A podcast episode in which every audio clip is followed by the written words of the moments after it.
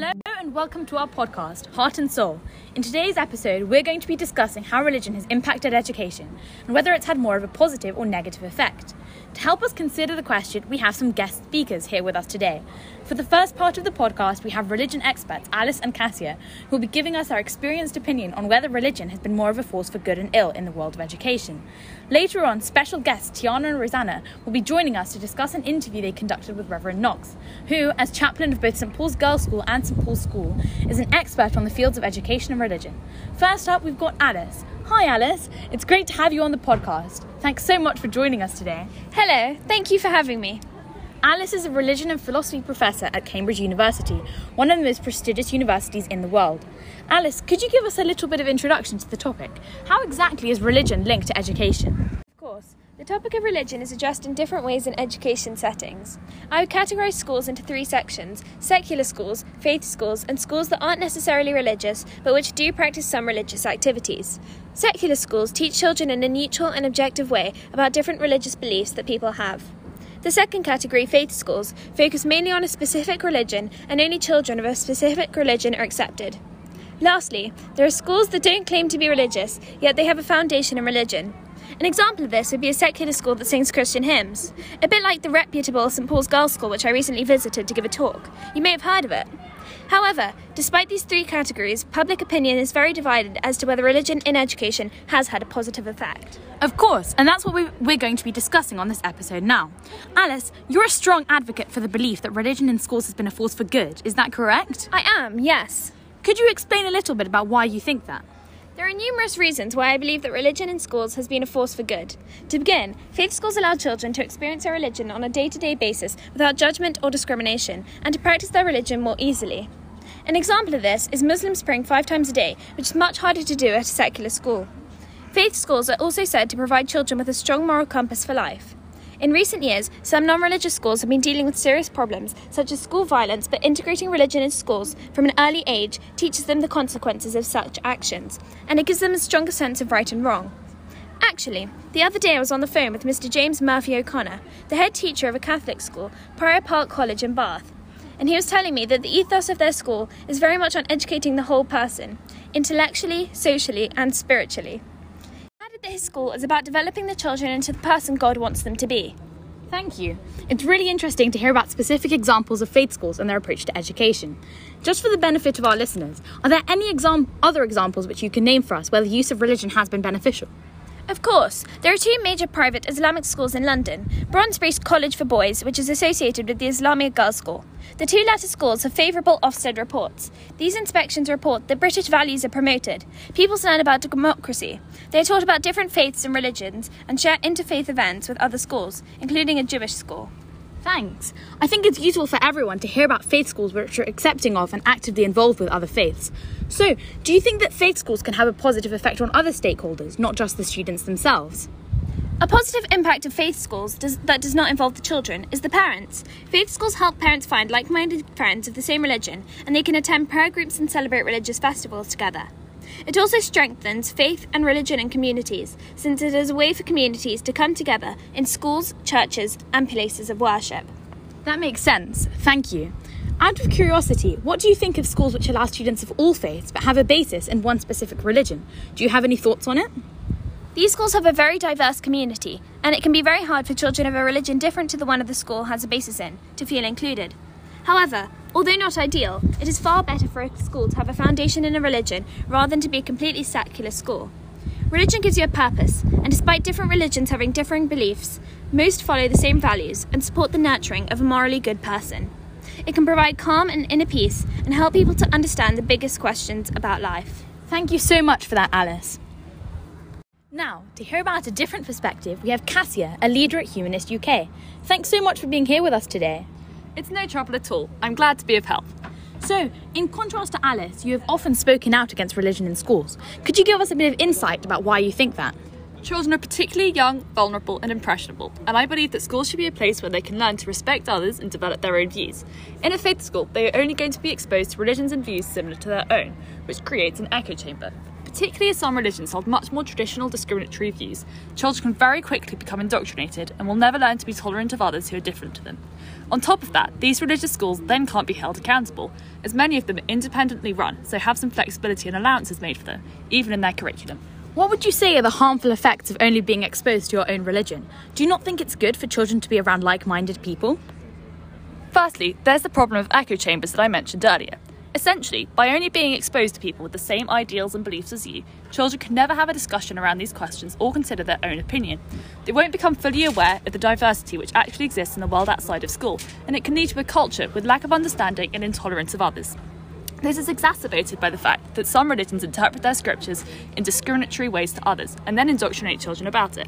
For example, some Christians may interpret the Bible as being against abortion and homosexuality, um, and while some Muslims may use the Quran to enforce submission and perpetuate harmful attitudes towards women and equality. It must be said that not all religious people hold these outdated views, but I think that these ideas are questions that children could be considering about their religion in their personal time, not in a religious school where they may become indoctrinated with one sole idea and will never learn to think for themselves. Thank you. You mentioned something earlier about the curriculum which faith schools have to follow. Could you clarify that a bit? Do faith schools follow a different curriculum to secular schools? Most schools have to follow strict curriculum regulations, and their general standard is also carefully inspected by Ofsted. However, faith schools have some exemptions surrounding religious education. For example, faith schools normally have to teach the national curriculum, but in RS lessons they don't have to teach about other religions. They can only choose to teach only their own if they wish to. In addition, many religious activities, for example prayers, are compulsory, which can be very exclusive and leave no choice for pupils. What do you think is a good solution to this? Do you think that non denominational schools with a basis in one specific religion could be a solution? Or do you think that all schools should be completely secular, with religion only really engaged with in RS lessons? I believe that religion should be something personal, and in the school setting, it is essential that pupils are taught to accept other religions and views, which is something far less likely to happen in faith schools. I think that children should be taught to respect others and learn about other religions in RS, but that otherwise schools should be secular. Okay, that makes sense. Just one final question then. Do you think that religious schools only have a negative effect on the students who actually attend them, or are there other people who are negatively affected? I think that whilst faith schools are most detrimental to the students in attendance, they also have harmful effects on non religious children. Faith schools are often some of the schools with the best academic reputation. In fact, in a recent survey, it was shown that only 9% of parents consider religion to be one of their most one of their three most important factors when picking a school. These schools are usually attended because of their high standard for academics, but students who aren't of that religion are not allowed to attend and are excluded from these academically high performing schools. Wow, okay. Thanks for that. It's so useful to hear about a different perspective on this topical issue. Now, to finish off this episode, we're going to talk to Rosanna and Tiana, who are investigative journalists for the Heart and Soul podcast. They recently conducted an interview with Reverend Knox, chaplain of the famous St. Paul's Girls' School. They are here to tell us more about what was said in this groundbreaking interview.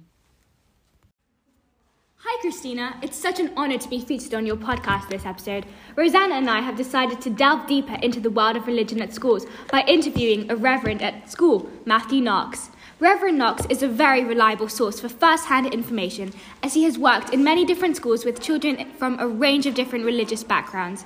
His opinion must be closely considered when evaluating the impact of religion in education. We began our conversation by discussing the impact religion has had on schools which are not linked to a specific religion. Reverend Knox said that this was a better term to use than secular, which is all too often associated with atheist, which he believes no schools truly are. The first question we asked was whether he thought that non religiously affiliated schools continued to be influenced by religion, despite their non religious status. He answered that he thought they were, he told us that by law, state schools have to include a collective act of worship every day, although many schools do choose to opt out of this. Reverend Knox also discussed his experiences when he was a vicar. He said that he visited all the local schools, giving regular assemblies and even being the governors of some of them, despite these schools not being church schools. His opinion was that all schools, whether religious or not, have been influenced by religion, but that some schools are more open and obvious about this influence than others. He also told us that he believes this influence to be largely positive, due to the fact that a connection with the church helps to enhance the sense of community within schools, and that a connection between the church and schools helps religious and non religious children to thrive and discover who they want to be. He thought that where schools try and become too secular, it can lead to children of faith not feeling very welcome and constantly having to defend their religion. We followed this discussion up with a question about whether secular schools do enough to provide for the religious members of their community. As the chaplain of a non religious school, although one that does have a basis in Christianity, we thought he would be particularly qualified to answer this question. He answered excellently, telling us that he thought many schools did do enough to support their religious community, and that schools not affiliated with one religion were not necessarily anti faith. He talked about how it is a school's duty to support the spiritual development of its students, whether that be religious or otherwise. The next topic of conversation was the influence of religion in faith schools. Our first question was Do you think that the selection criteria for faith schools is fair? As most faith schools have a very strict selection process, that is, in some cases, not solely influenced by the religion of the children and can come down to their abilities.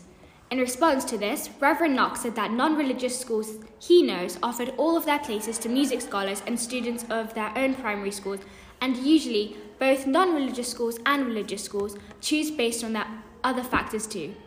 For example, a faith school called Twyford take on music scholars, and there are other schools that will do it for sports or drama or languages, regardless of the religion of the children, as they are scholars.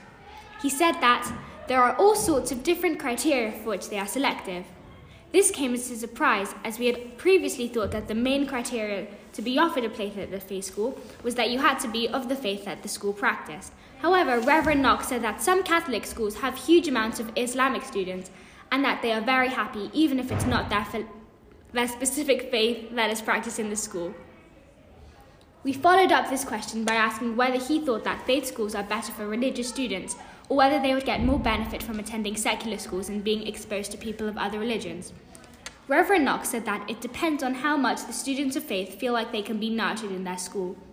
He said that faith schools give a sense of community and belonging to their students and help them grow freely surrounded by people of similar beliefs and values.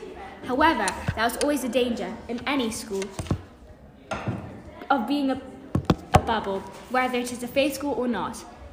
He used SPGS as an example by saying that most people here think similarly and that we expect all outsiders to think the same too, which can be a problem and lead to bubbles of people who don't know how to socialize with those of different viewpoints or faiths in cases for faith schools. This led nicely to our next question, which was Do you think that faith schools inspire harmony or division? Reverend Knox brought back the analogy of isolated bubbles here. He said that if both types of schools were open and inclusive, then that allows much more harmony. However, it is a problem for society at large that we are kept in friendship groups or bubbles where people think the same as us.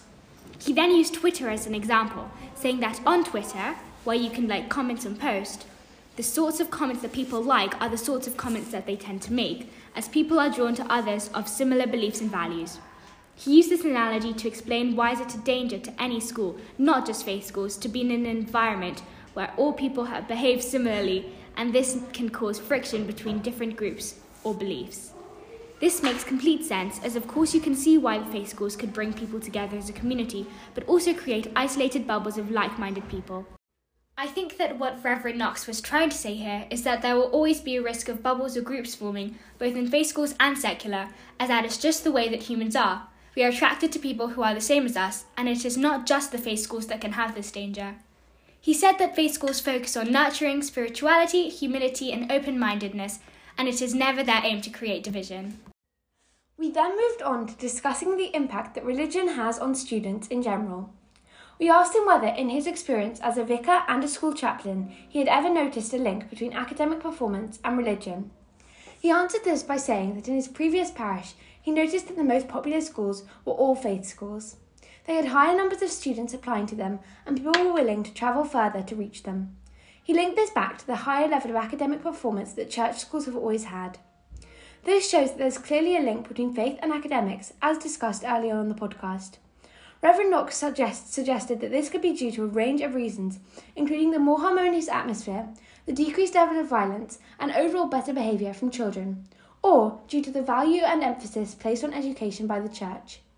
He then told us about the range of options offered to access religious schools, including that schools can have a set number of religious places and open places, open places being for people of all faiths, not just the particular faith of the school.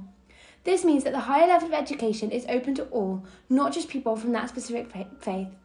The high level of academic performance in faith schools, therefore, is not just down to the students' religion, as not all students are necessarily religious.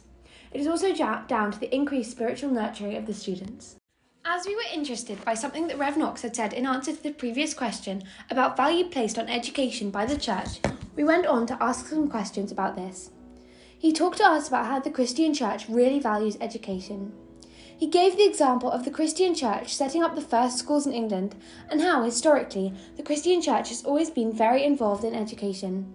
He also discussed how the mind matters to Christians, saying that the church is about helping everyone to thrive, live well, and develop, and that education is key in doing this. He supported this with evidence that each diocese has a Department of Education, which is important in regulating the education provided in faith schools and making sure that all the schools in their local area are performing well both academically and religiously. He did, however, add that he was coming at this from a Church of England perspective and that other religions may handle education differently. We concluded our interview by asking Reverend Knox if he thought that religion had a positive or negative impact on education overall. He said that faith schools aim to be about holistic education, focusing on the mind, body, and spirit of its students, and he thinks that non faith affiliated schools should also be doing that. However, secular schools tend to focus so much on other things, such as academics, that they let these key virtues go. He said that faith schools clearly state their mission which is to instill the values of humility, kindness, spirituality, and openness in their students in order to raise well rounded adults. He said that some secular schools don't have such statements about their mission, and there is a danger that they neglect the spiritual, instead, focusing so much on the academic. Faith schools intend to support their students' academic progress while still incorporating the spiritual. He said that it is a common misconception that faith schools are exclusive to their religion.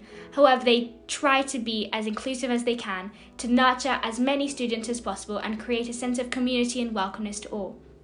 From this interview, I have inferred that Reverend Knox is a very pro faith schools person, as he believes that they are inclusive and offer a degree of education that is much deeper than simple academics offered by secular schools.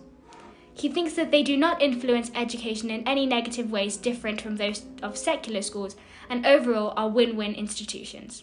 He knows that, of course, they are not the right fit for everyone, but they do welcome everyone, or at least try their very best to be as inclusive as possible. It is also clear that he thinks their religion has had a positive impact on education overall.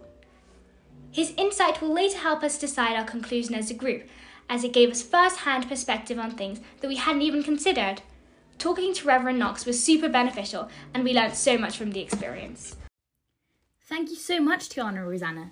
That interview sounds fascinating. Thank you for sharing the invaluable insights provided by someone with first hand experience of this topic.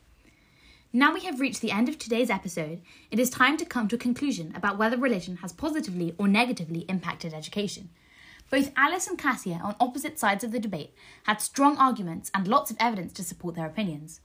Although we understand that Reverend Knox's view may be biased due to his religious background, it was his first hand experience that led us to the conclusion that religion has been a force for good in education.